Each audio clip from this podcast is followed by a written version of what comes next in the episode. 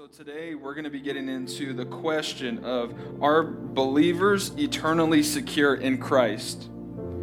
And the text that we're going to be using um, to open up this lesson is going to be found in 2 Peter chapter 2, and we're going to be reading verses 20 through 22. And I'm going to be reading from the NLT, the New Living Translation, because it, it puts it in a more simpler uh, modern way for us to understand. So, if you have it, say Amen. Um, so, Second Peter chapter two, verse twenty, and it reads, "And when people escape from the wickedness of the world by knowing our Lord and Savior Jesus Christ, and then get tangled up and enslaved by sin again."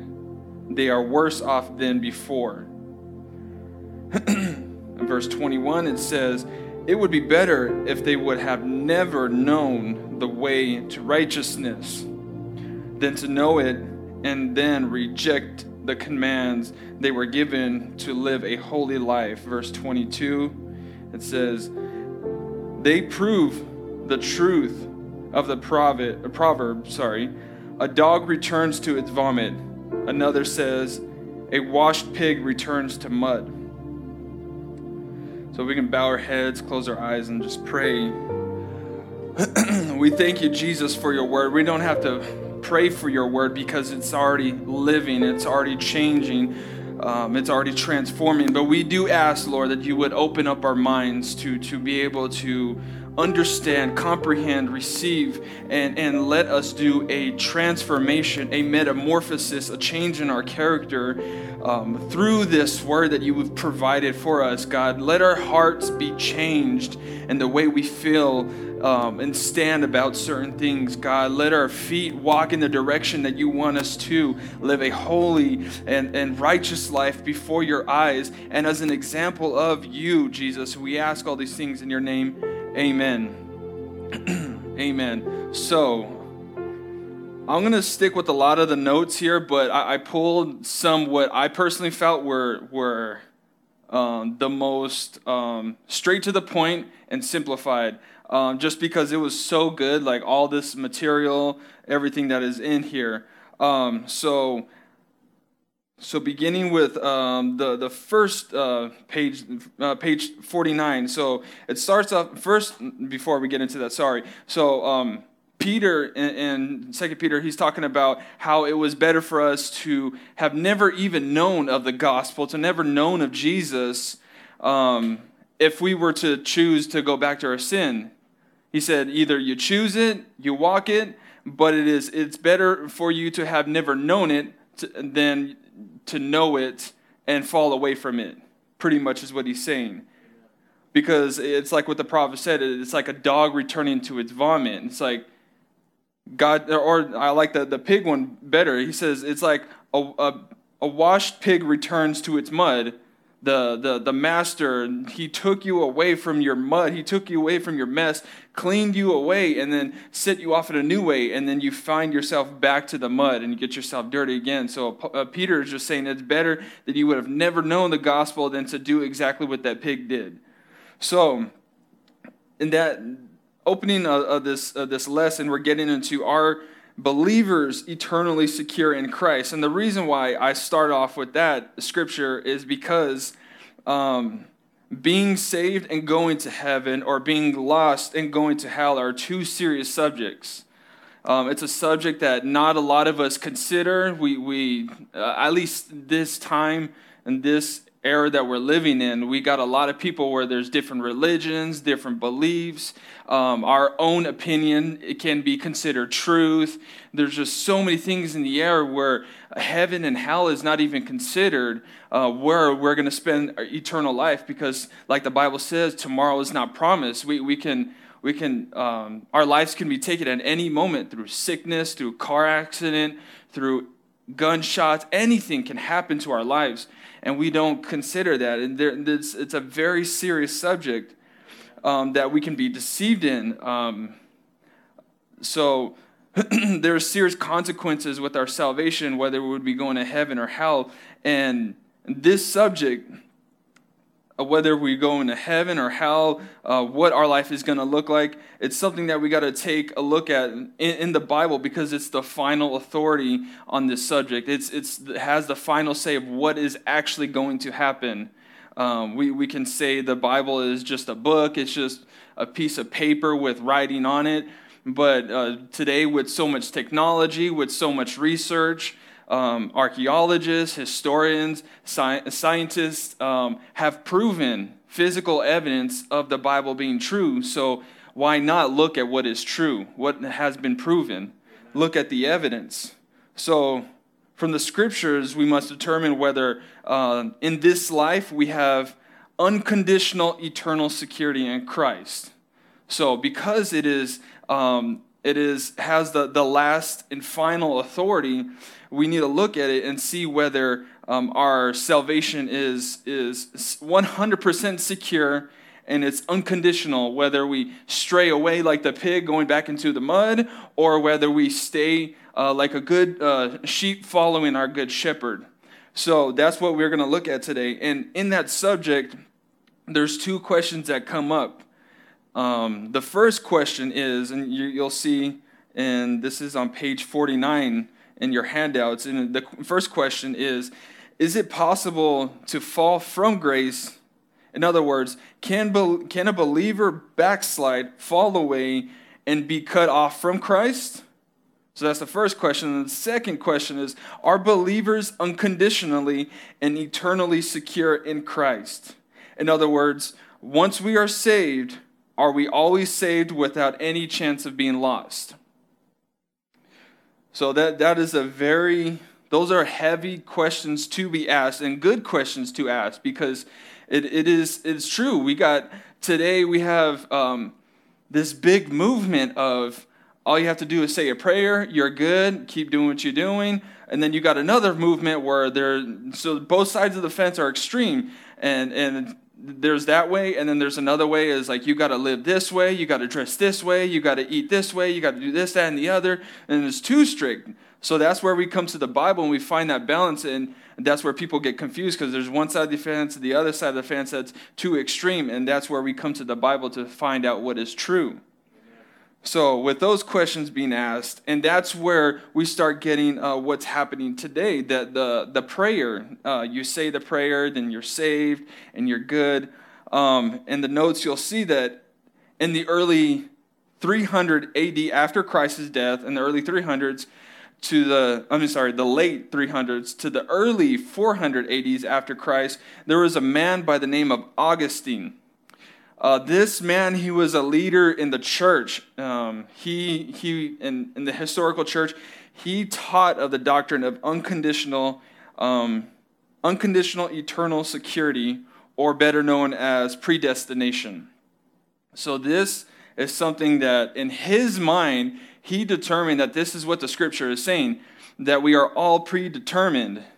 And here's a quote uh, by Augustine and this is on page 49 of the notes. Augustine said, Now, as grace is a free gift of God and pre, uh, precedes all acts of faith on men's part, and as experience shows that not all men become converted and are saved, it, it must follow that God that God absolutely predetermined a certain number of salvation and that the rest of uh, the rest are left to their um, their um, their mere damnation. Sorry.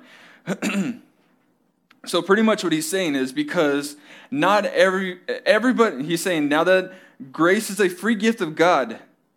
In his experience, from what he's seen, not everybody's turning to Christ. So that must mean that not everybody is part of the salvation plan in his mind, that's what he's thinking. And because that's what he was thinking, that's something he was teaching for about 100 years, 100 so years. Um, and, and, and that was what he was pushing hard is we're predetermined. God had a plan for only a select few, only a certain group of people, a certain number of people can have salvation. And you'll see other people, the ones that are not choosing Christ, see, they're the ones that are not a part of the, the, the plan of salvation. So that's what he was interpreting of his experience rather than what the scripture was saying. And because of his experience, he misinterpreted the scripture. and after Augustine passed, his theology became dormant. It was not used as much, it was not taught as much uh, for a little over uh, a century until um, two men by the name of Martin Luther and John Calvin they picked up um, they picked it up and made it popular again. Calvin he taught that individuals are predetermined either um, salvation or damnation. He, he didn't allow for free will or choice of a person in any way when it came to salvation. According to Calvin, God alone has predetermined every person's eternal destiny. So again, see, this is something that Augustine taught in the early, in the, the late 300, early 400 AD after Christ. And this is something that was um, picked up by a, a, guy named Augustine and Martin Luther. And they, they're saying that, see, pre, uh, predestination is true because of Augustine's experience. And then here's our false interpretation of Scripture. and now people don't have free will, they don't have free choice. So again, now they're distorting the Scripture.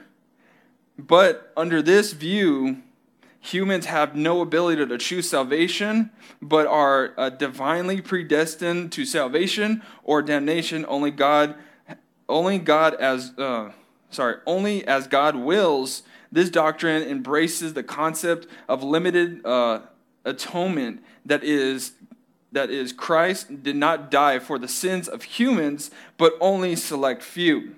If so, Christ Christ died only for a select chosen for a few um, only a few who have chosen no alternative but accept him. God designed grace, love, and mercy for the rest of humanity, and they are doomed uh, without choice. They have no need to believe in Christ or to try to um, um, preserve a sense they, they receive, um, receive irritable grace with no responsibility. There is therefore utter, therefore utterly impossible for them to fall from grace from God to be and be lost. So pretty much what it's saying in, in the notes, this is on page 50, what it's saying is because we're predetermined, there's no reason for us to try to uh, follow and pursue Christ. Because I'm already saved. I'm part of God's uh, plan of salvation, so there's no need for me to keep striving, to keep working, to keep praying, to keep fasting, to keep doing all these things, reading my word, to learn more about Christ. There's no need to do all that because I'm already saved.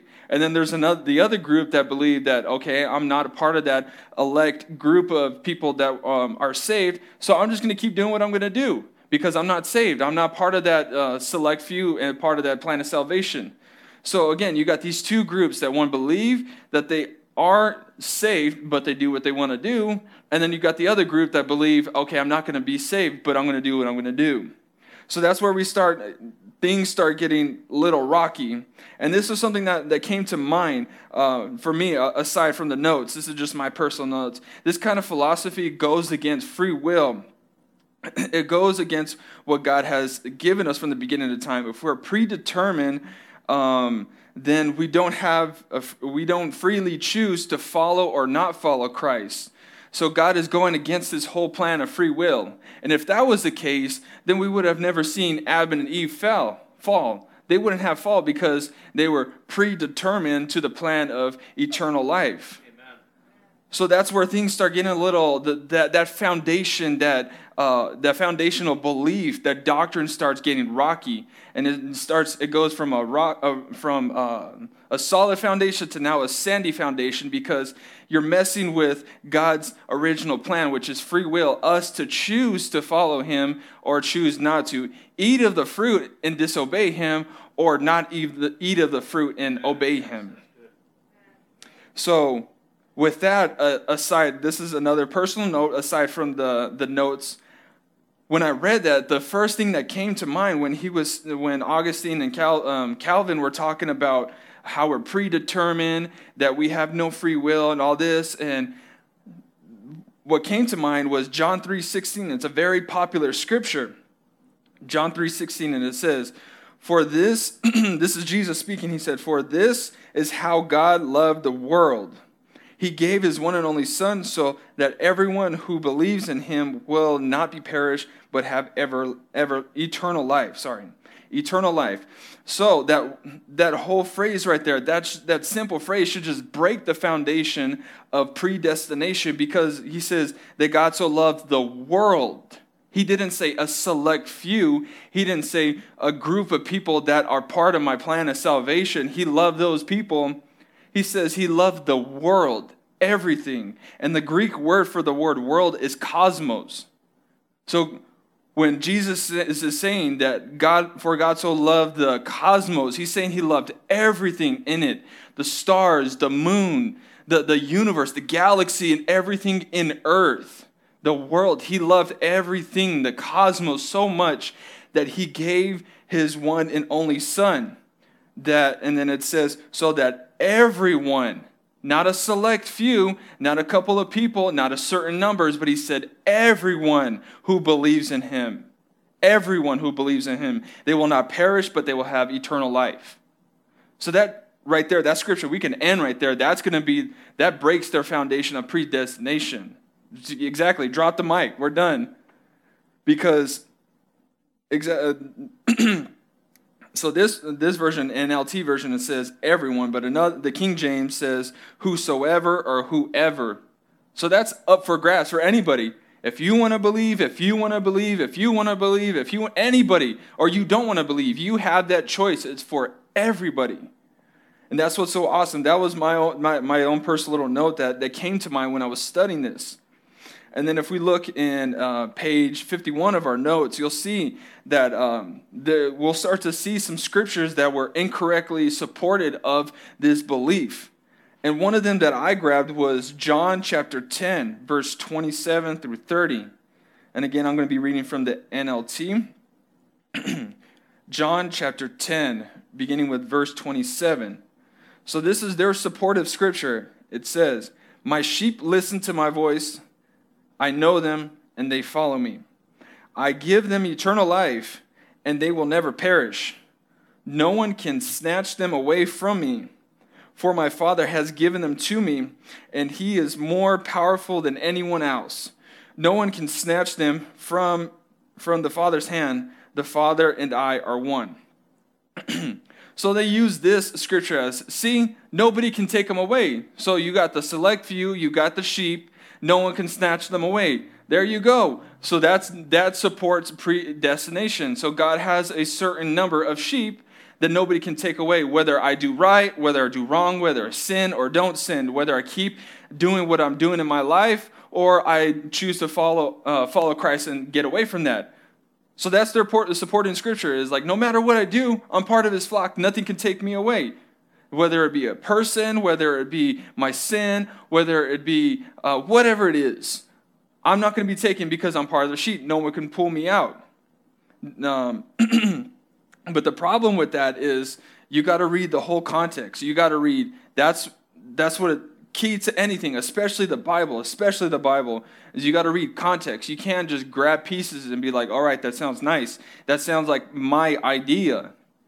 Your idea is, is below the scriptures because it's God's word. You got to use God's word as, as the determining factor. Is my ideas correct? Am I, am I, is what I'm thinking now given from the Holy Spirit guiding me to the scriptures? Or is this just my flesh just thinking its own thing? so the context of this is Jesus, he was teaching about um, a good shepherd. He was talking about how he is the good shepherd himself and the sheep are the saved, and the sheepfold is the church. Uh, Christ's messiahship and deity were questioned in this chapter, so that's why he brought the, this analogy. and then uh, Christ, he was affirming that he is God, and also affirming uh, the affirming the belief, the belief of the Jews that there is only one God. So he was solving that problem of uh, his messiahship, of him and God being one, and and where where to go, and affirming that there is one God. So he's letting them know that when, when Jesus was saying that me and me and uh, the Father and I are one, he's letting them know that we've we've been taught that there's one Lord, one God, and and, and that's what he's doing. He's affirming that. So Christ, uh, Christ's statement that no one can be plucked from the sheep, plucked out of his hand, clearly demonstrates uh, between Christ and the hirelings or the people that are hired to help her, the helpmates. so that's what he's talking about in this in this passage of scripture. He's not talking about um, about the, the people once they're saved, they're always saved. What he's saying is Jesus is the good shepherd, and he's going to handle his sheep much better than the person that I hire to help out my sheep. If something comes against my sheep, whether it be a lion, a bear, a person, a wolf, whatever comes against my sheep, Christ, as the good shepherd, he's going to lay down his life. He's going to fight the enemy that's coming against his sheep is what Christ was saying. He's not saying once you're saved, you're always saved. He's just uh, using that as an example. Is me, Christ, Jesus, the Father, and I are one. I will take care of you. I will protect you. If anybody, if you follow me, I will protect you no matter what. I am not like those people that are hired. I'm not like the helpers. Once they see the enemy, they run away and let my sheep get uh, taken away, killed, destroyed, whatever it is. So that's the point that uh, Jesus was trying to make that he's willing to lay his life down. And if we look at the scripture again, if we look at it closely, the first uh, verse in 27 is what shows us again how that, that foundation of predestination can be broken. He says, My sheep listen to my voice. Again, it takes a free will to do that. I can choose to listen to someone or not listen to someone. My, I can choose for my ears to be open and receive what they are saying or completely zone out, like Charlie Brown, the wah, wah, wah, wah. I can, I can do that all I want, or I can choose to listen. So again, my sheep listen to my voice. It says, it's not, I force my sheep to listen to my voice. My sheep listen to my voice. And I know them because they hear me and I hear them. We have that relationship. And they follow me. It's a choice. It doesn't say I drag them, it doesn't say I pull them. It says they follow me. They have the choice to follow me. It's all a choice. We're not, we're not forced into this. We're not predetermined into this. That's not once saved, always saved. So that's what we're doing right now. We're just trying to lay down a little bit of historical facts uh, based off of the notes of what, what this, this whole belief of uh, are we eternally secure in Christ? It's a yes and no answer to that, and we're gonna we're gonna see that. So right now we saw a little bit of how this whole predestination was started by a man named Augustine, and how a man uh, named Cal, uh, Calvin how he carried it out, and how they used Scripture. Now we're using Scripture to debunk their beliefs. and then um, in the notes in 51, you'll see that it points out the word pluck. It comes from the Greek word um, harp, harp, harpezo, sorry, harpezo, meaning to seize, to catch away, to pull, to take by force. Remaining in Christ's protective care is continually upon the following, upon following Him. So that's the only way we're going to be protected from somebody pulling us away, taking us by force, as long as we remain uh, we will remain in the protective care of Christ as long as we follow. That's, that's the prerequisite. If you follow Christ, He will take care of you. Nothing will come against you. There, there will be things that will come against you. I, I should phrase that. Things will come against you, but they will not overtake you. and then another passage they use uh, to support their belief of predestination is Romans uh, chapter 8, verses uh, 35 through 39, and that's in the notes. Um, so I'll be reading from the um, New Living Translation. Excuse me. so, beginning with verse 35 of Romans chapter 8, and it reads uh, Can anything ever separate us from Christ's love? Does it mean he no longer loves us, if we have trouble or calamity, or are persecuted, or hungry, or um, di- uh, destitute, or in, in danger, or threatened with death. Any, sorry, as the scripture says, for your sake, he will, uh, we are killed every day. We are being slaughtered like sheep. No, despite all of these things, uh, overwhelming victory is ours through Christ who loved us. I and I am convinced that nothing can can ever separate us from the love of God. Neither death nor life, nor angels, nor demons, neither our fears uh, from to, uh, for today, nor our worries about tomorrow, not even the powers of hell can separate us from the love of God. Verse 39 No power in the sky above or even in earth below. Indeed, nothing, can, nothing in all creation will ever be able to separate us from the love of God that is revealed in, our, in Christ Jesus our Lord. So, again, context so they're talking to, they're they're using this and like, see, nothing can take us away. We're saved, always saved, can do whatever we want to do. But no, we got to read context. And as as we see in the, the notes, it says uh, in chapter 8, it declares that a believer has no condemnation as long as he, he or she walks after the Spirit and not after the flesh. The chapter warns not about car- not to be carnally minded. It encourages them to be led by the Spirit and to mortify or to kill uh, the deeds of the body. So that's what it's saying. It, it's, it's letting us know that this chapter is talking about that. It's telling us to walk after the things in the spirit, to deny our flesh, to, to crucify, to mortify our flesh, the desires of our flesh, because that's what got us into that muddy, sticky situation. So we need to, to follow the things of the Spirit. We need to walk after the Spirit.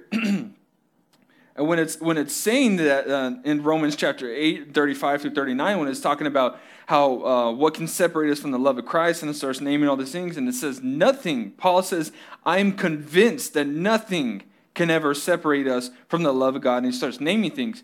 He's convinced because as long as, excuse me, as long as we remain, our faith remains in Christ. We're saved by grace. But at the same time, we have to follow, we have to strive for the things of the Spirit. Yes. And we're going to get into later things along that.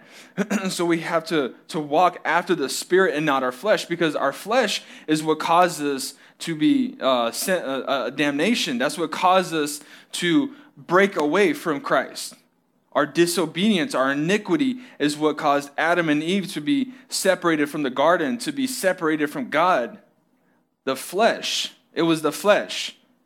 So that's what he's saying is if we walk after the spirit, nothing will separate us. Is what Paul is saying. Not we're saved by grace, so nothing can separate us. Do what you want. That is not what he's saying at all. so again, when he says nothing can separate us from the love of God, um, the passage uh, does not hint or uh, suggest that uh, we are um, we are unconditionally secure or predestined by salvation. We must keep ourselves in the love of God. It is possible to take ourselves out of the care of God if we continue to live by faith in Christ according to the word and reject Satan's devices to the end devices uh, to entice us away from the love of God. If we reject those things, then we will remain in the love. Then we will uh, be saved in the end. In this life, our security in Christ is dependent upon continuing to walk by obedient faith. Amen. Walk by obedient faith. Adam and Eve's, I, I'm, I'm going to keep going back to this because this is where it started on earth, this is where it started our sin, the separation from God. They, they walked with God, but it was until their disobedience they lacked the faith in what God said in their salvation of uh, not eating of the fruit. Once they lacked the faith, they were disobedient, they ate of the fruit, then they were separated. um, Another uh, a scripture that um, I, I would like us to look at is Jude chapter 1, verse 21. Jude chapter 1, verse 21. So it says, And await the mercy of the Lord Jesus Christ, who will bring you eternal life. In this way, you will keep yourself safe in the loving of God, and in the love of, uh, safe in God's love, sorry, safe in God's love. So you got to wait on the mercy. You got to wait on God. Trust in Him. Keep that faith. Keep it active. Keep it moving. Keep it functioning. Uh, don't keep it stale. And Pastor gave this analogy. He's given it several times, and I've loved it. Uh, and I, I continue to, to tell people about it because it's such a perfect analogy. He talked about um, the, the, the salt, uh, the salt lake or the salt river uh, in El Centro, how it doesn't move. The body water doesn't move, so the fish, they remain there, they die there, and it stinks because nothing is functioning. And it's like our faith. If it's not functioning, it's not being active, it's not being obedient, walking, striving after God, it becomes that. It becomes death. It stinks. There's no function to it. So another scripture is Romans chapter 1, verse 17. And it says, This good news, Paul is talking to the, uh, Paul saying, this good news tells us how God makes us right in his sight. This is accomplished from the start to uh, finish by faith. So we can only receive this good news through our faith as long as we're keeping it active from the beginning to the end. The beginning, we choose to, to have faith in Christ and be saved by his grace till the end, till he takes us. and then it goes on to say, as, it, as the scripture says, it is through faith that, right, that a righteous person has life. So we have life through our faith in Christ, the grace that He has given us. and then uh, we go on and we see, um, excuse me.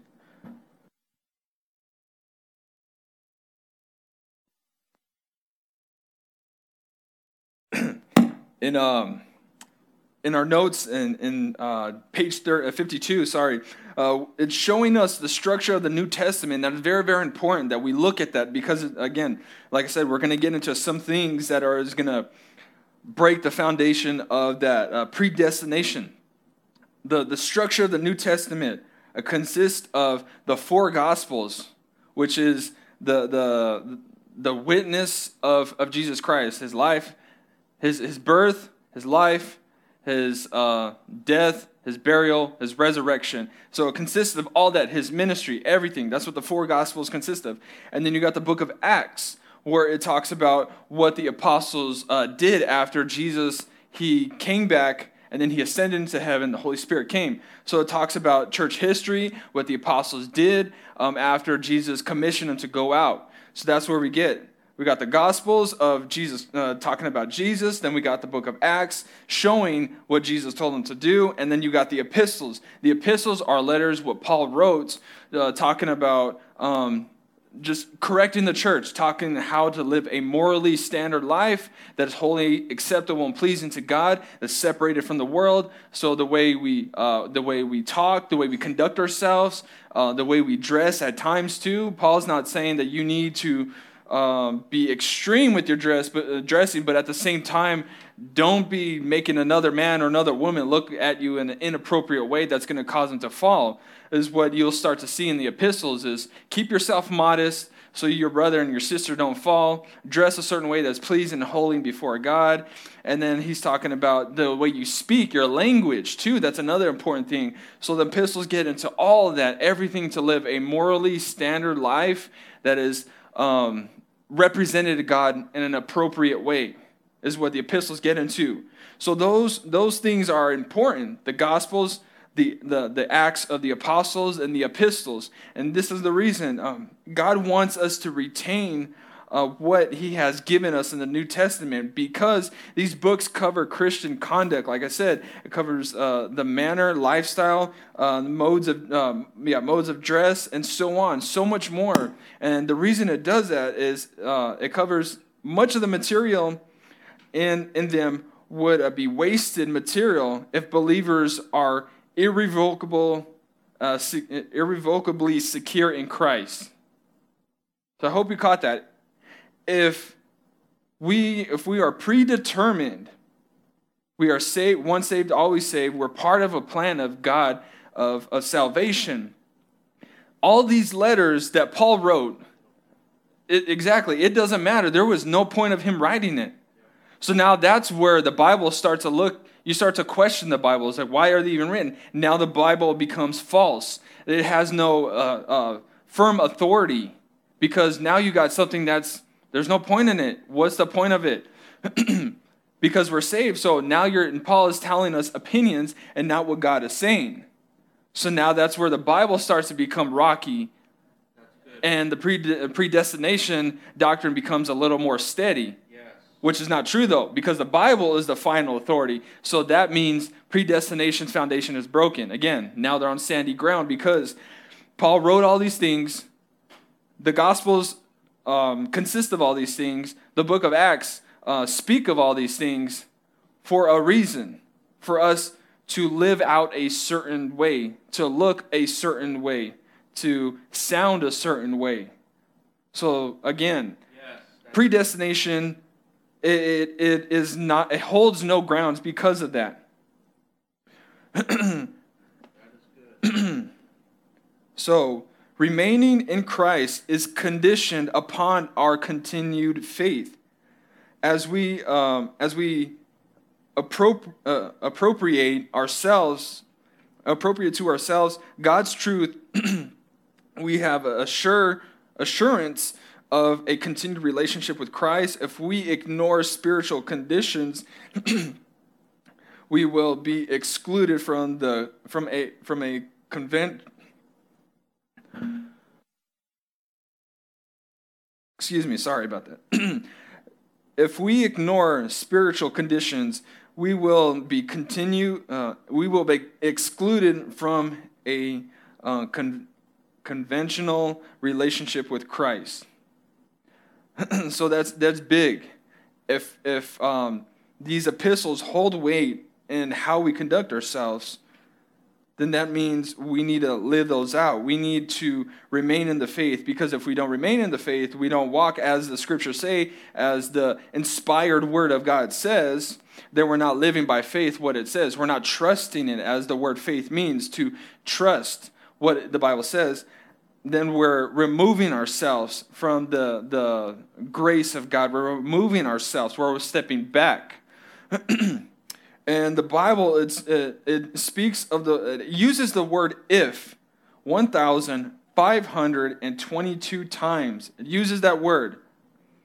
And the scriptures express that condition. It expresses that there's a condition. So when it says certain thing, it uses the word if. So if you do this, Amen. then you will receive this. Yes. If you don't do this, then this is what you will receive. 1,522 times. If that word if is in there that many times, that means you should pay attention. Amen. That means you should probably listen and obey. I mean, one, two, maybe three, all right, that's a little like, eh, okay, it's kind of like, all right.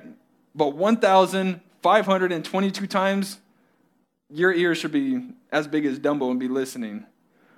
Um, so a scripture that I want us to pay attention to, and it, you'll see it's in uh, page 53 of the notes. First John chapter 1, verses 7. I'm going to be reading the uh, New King James Version for this passage of scripture. And it says, First John chapter 1, uh, yeah, chapter 1, verse 7. And it says, But if we walk in the light as he God, Jesus Christ, is in the light, we have fellowship with one another. And the blood of Jesus Christ, his Son, cleanses us from all sins. So begin in the beginning it says, if we walk in the light as he's in the light, we have fellowship with one another, and the blood of Jesus Christ cleanses our sin. If we walk in the light, our sins are cleansed. If we walk in the light, our sins are cleansed. That's important if we walk. Again, it takes free will, it takes action to do so. So, if we believed in this whole predestination uh, doctrine, then again, this scripture that was written, the inspired word of God, would be false. There would be no point of this. And that starts turning the Bible into a, a uh, false collective uh, documents. And it's just another book rather than the final authority. So here's that if. And you'll see in the notes, page uh, 53, it has a bunch of different scriptures, but I just wanted to use one to show you um, that word if. So if we walk in the light, then our, blood, uh, our sins are cleansed by the blood of Jesus Christ, and we can have eternal life with him. And then uh, some scriptural truth that, that we'll see is um, this, um, this ploy of Satan of predestination is des- designed to get us to drop our guards against the world, our flesh, and the devil. By doing so, we would quickly entangle, um, we would be quickly entangled again in the same snare that Christ delivered us from. So, again, like the pig in the beginning of the opening scripture, Christ, he, we were like the, the pig in the mud. He pulled us away, cleansed us, washed us, made us clean, when we uh, when we believe in this doctrine, we believe in what the, the devil designed um, of predestination, we drop our guard on how we um, conduct ourselves, how we resist certain things that are in the world, that we resist certain things that are desired in our flesh, and we resist certain things that the devil wants. So, when, uh, like that pig, Christ, he cleansed us, and when we believe in predestination, that guard is removed and we're receptive to all those things. Then we end up like that, that pig back in the mud. We dirty ourselves again. We're back in where Christ delivered us from. So again, there's no point of Christ dying if we're just going to keep doing what we're doing. There was no point of Christ coming to earth to die for the sins of the world.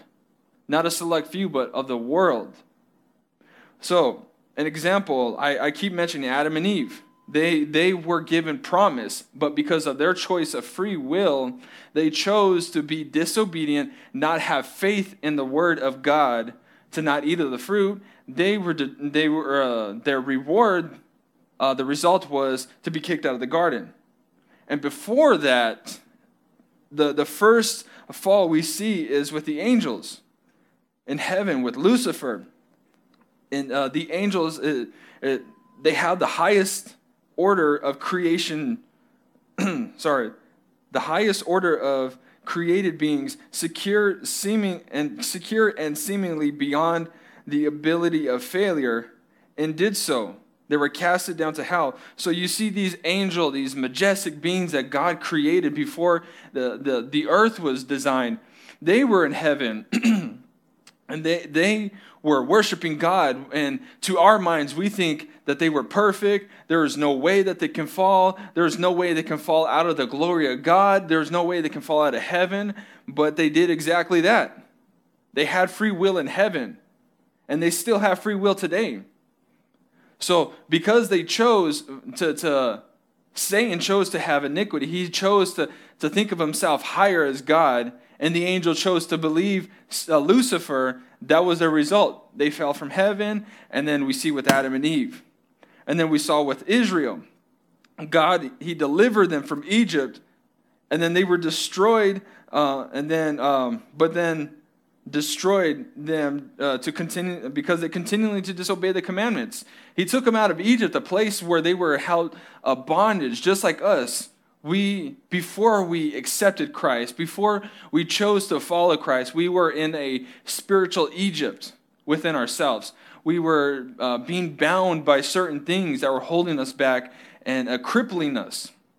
and then God delivered uh, in the Old Testament, He delivered the Israelites from there and was taking them through the wilderness to the promised land. But because of their disobedience, because of their stubbornness, because of their rebelliousness, um, they, they were punished. They were punished. Uh, a generation had to die off before a new one can come in. And then, even after that, in the promised land, they continued to disobey, continued to disobey.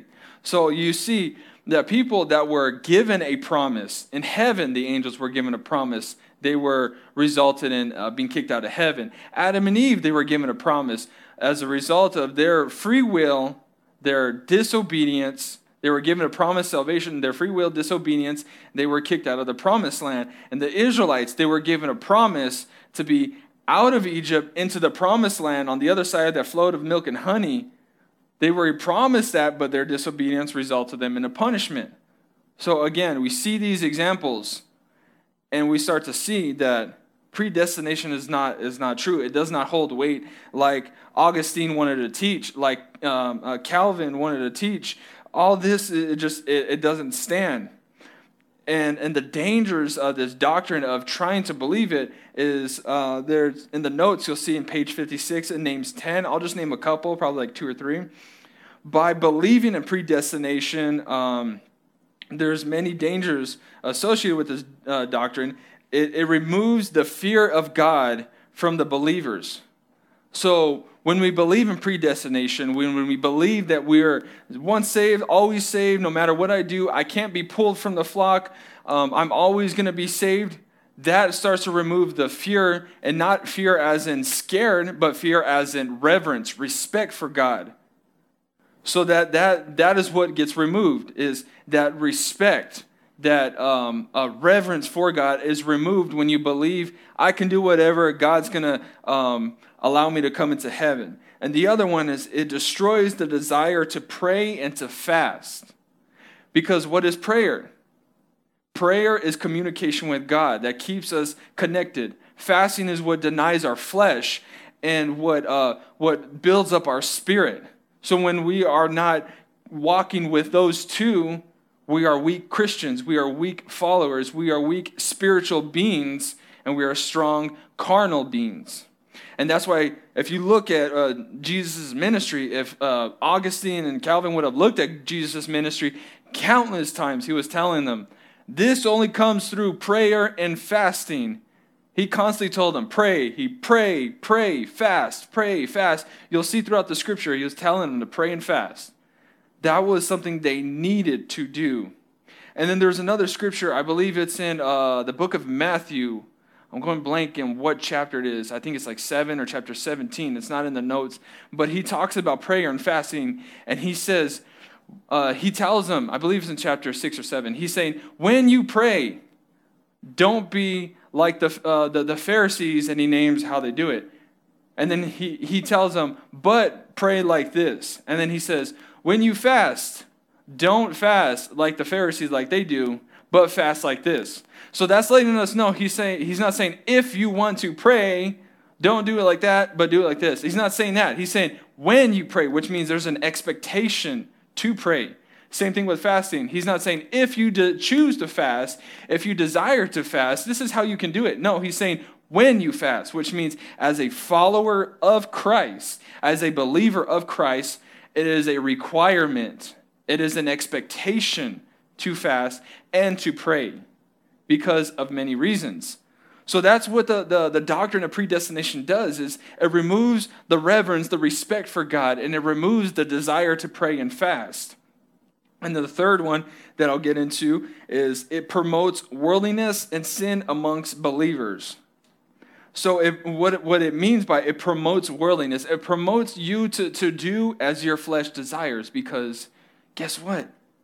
If you want to go out there, get drunk, get messed up where you're probably beating someone up, probably kill somebody, probably get into a car accident, and you end somebody's life, or you hurt somebody physically, or they're getting surgery, whatever, whatever happens, because your flesh desire to drink to that level, it's okay though, because guess what? You're saved. That's what it does. That kind of worldly desires. If you want to um, go and mess around with other partners, that's okay. Even though you catch a certain disease or something happens, you have many kids that you cannot take care of, it's okay though, because you're saved. That's what it starts to promote. Even though the Bible talks about uh, taking care of your home, your house, and your children, being married to one wife, one uh, husband only, Again, it promotes that worldliness, that desire of doing what you want to do. And then another example I'll get into is anger. Is even though I know you want to get angry. Your flesh desires to get angry. It's okay. You can explode. You can say whatever words you want to say. You can break whatever you want to break. You can flip out and get crazy, however. Just let yourself be because what you're going to be saved at the end of the day. But that's false. If you look in the scriptures, it talks about how we need to conduct ourselves, how we need to carry ourselves, and it says to be angry and sin not, and there's many other scriptures about that. So that's what it means by the worldliness and the sins, uh, uh, it says, uh, sins, uh, sins amongst believers. So those two, worldliness and sins among sins amongst believers. Sorry. So that's what it promotes. Is if you believe in predestination, you can do whatever you want, but you're still saved, which is false when you look into the scriptures. So if you have the notes, you can keep looking. There's about ten of them. I'm just going to read those uh, three just for time's sake. And then as I begin to conclude um, I'm reading from uh, page 57 of the notes. Um, it has, I think there's like 10 of them or so. I'm only going to grab one, two, three, about four. I'm going to read four of them. Um, and it talks about, um, it says, no believers is unconditionally, um, eternally secure. All believers are subject to failure and must uh, diligently walk by faith to inherit eternal life in the end. So I, I chose that point because exactly what we've been talking about. The, it just, by um, believing in predestination, it separates us from that. But the scriptures, as we saw today, as I conclude, um, the scriptures, it shows us the complete opposite. How we are not unconditionally, eternally secure. It's yes and no. When we follow Christ, when we follow Him, our good shepherd, we are secure. But when we don't, we're not secure. So it's a yes and no. We're not eternally secure when we choose to walk away from it. The other one is uh, point three on page uh, 57. It says, God's word does not teach the, the bondage of humans' will but that humans are freely are, are free moral agents with the ability to accept or reject salvation and even to reject Christ after once accepting him. So, two examples that just came to mind right now. So, the first example of this part where it says how we have we're free moral agents with the ability to accept or reject salvation. First, the first thing that came to mind was uh, Nicodemus. He had a personal meeting with the Savior. Can you imagine that? Just to be able to talk where this man's heart was pricked so bad, where he was a high priest, he was a highly respected uh, um, priest in the Jewish community. This man knew the law, he knew the Torah, he knew it like the back of his hand, and he taught the teachers of teachers. Nicodemus, this man up there, and he felt in his heart there's something more. There's something more than what I am teaching. There's something beyond this. I know it. I know there's something beyond this. His heart was hungry for something more.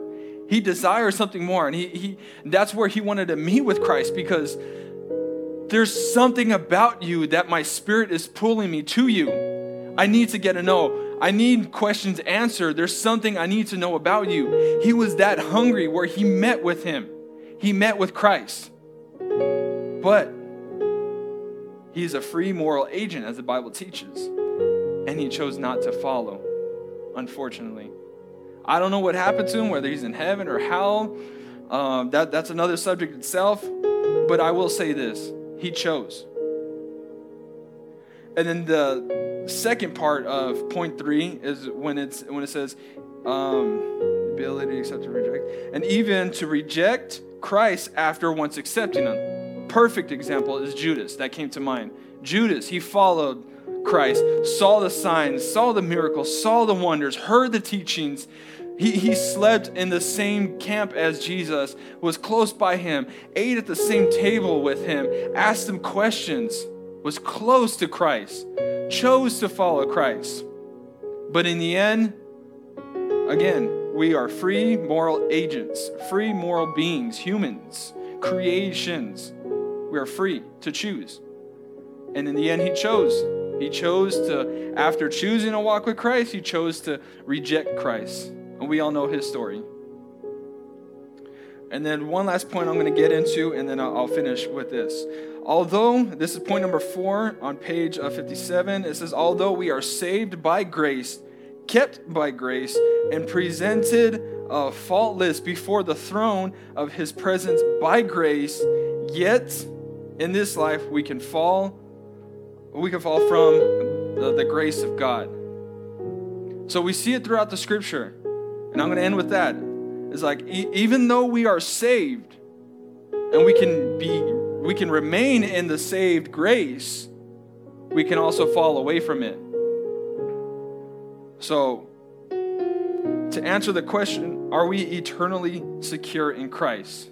Like I said, this is a yes and no answer. Yes, we are eternally secure when we follow Christ. When we have faith in Jesus Christ, in the grace that He has given us, and we follow Him and we know His voice, then we are eternally secure. But when we don't do any of those things, we don't listen to Him, we don't walk by uh, faith, and we don't listen to His voice, we don't know His voice, and we continue in our old ways, then no, we are not eternally secure.